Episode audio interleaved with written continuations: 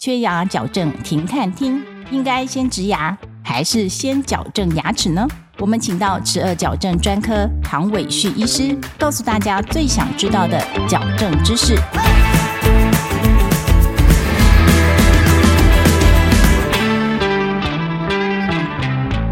我如果有缺牙，还能够做矫正吗？先矫正或者是先做假牙的话，是要看病人本身的情况来做决定啊。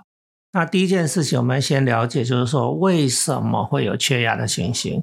那缺牙的话，哈，有可能是蛀牙造成牙齿崩坏掉了，也有可能是因为牙周不好，所以造成牙齿没有办法保留住。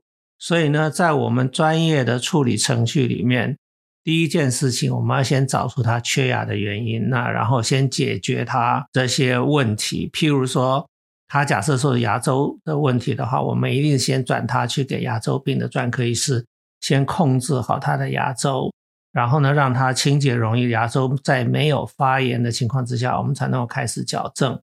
那矫正的目的，其实里面最重要的一项事情，就是我们要把他的齿颚结构调整好。齿颚结构调整好的话，它的咀嚼功能才会好。所以呢，必须要先把位置不对的牙齿先把它矫正过来，之后再来做假牙，这样子做的假牙才会好。然后呢，它的咀嚼功能才会好。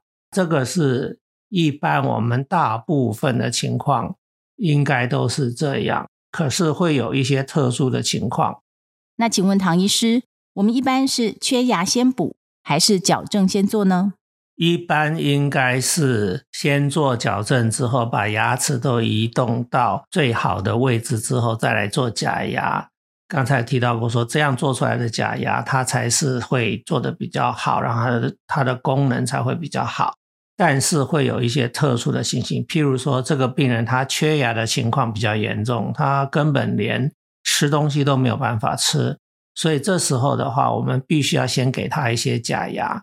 那好在我们现在的科技非常的进步，我们很多的东西都已经是数位化了，所以我们可以在扫描之后，病人的这些牙齿，我们可以用电脑把这些牙齿先做牙齿的排列，我们先把它定位，甚至譬如说用一些美学上面的一些调整，把牙齿。将来的位置在美学上面做最好的定位，我们一般现在很大家很常听说的就是数位牙科的设计啊，DSD。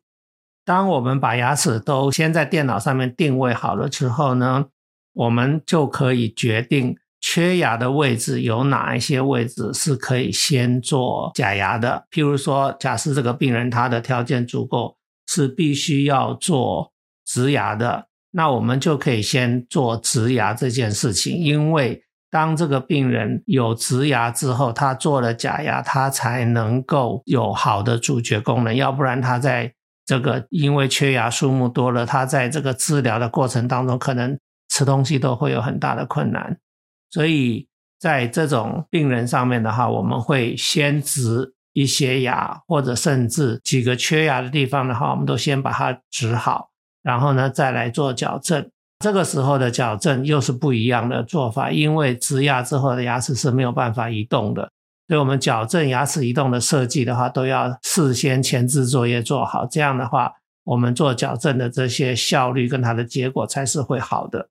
是不是还是需要看患者自己本身的情况，才能决定到底是缺牙先补还是矫正先做？是的。没有错，这个是因病人他自己本身的需求来决定。假设说是植牙了哈，还有齿颚矫正，都是都是非常专业的工作。比较建议的是一个专业的团队一起来做，因为这里面有牵涉的专业团队，有齿颚矫正专科，有假牙专科，有牙周病的专科，所以甚至还有其他的就是说根管治疗啦，或者说是家庭牙医师的这。这些角色都很重要，所以我们比较建议的是由一个专业的团队来做一个全口的规划，这样子做出来的最后的结果才是我们希望给病人最好的一个结果。本节目由上城齿颚矫正中心热情分享中。植牙与齿颚矫正同时进行的优点有哪些？这个最主要其实是。对病人来讲是比较可以节省他的时间。然后呢，对吃东西有困难的病人，那你早一点给他可以用的牙齿的话，对他来讲减少了他的很大的吃东西上面的困扰。如果可以做得到植牙跟齿颌矫正同时进行的话，我们会努力为病人来先做规划。那这就是现在科技的进步。然后呢，我们数位化已经非常的成熟了，我们在很多的事情都可以利用电脑的模拟。先把它们定位，定位之后的话，以后按照我们模拟出来的疗程来做治疗，这些治疗就会变得非常的精准。谢谢唐医师的分享。如果你喜欢我们的节目，欢迎到各大 Podcast 平台给我们好评。十二矫正大师讲堂，我们下一集见，拜拜。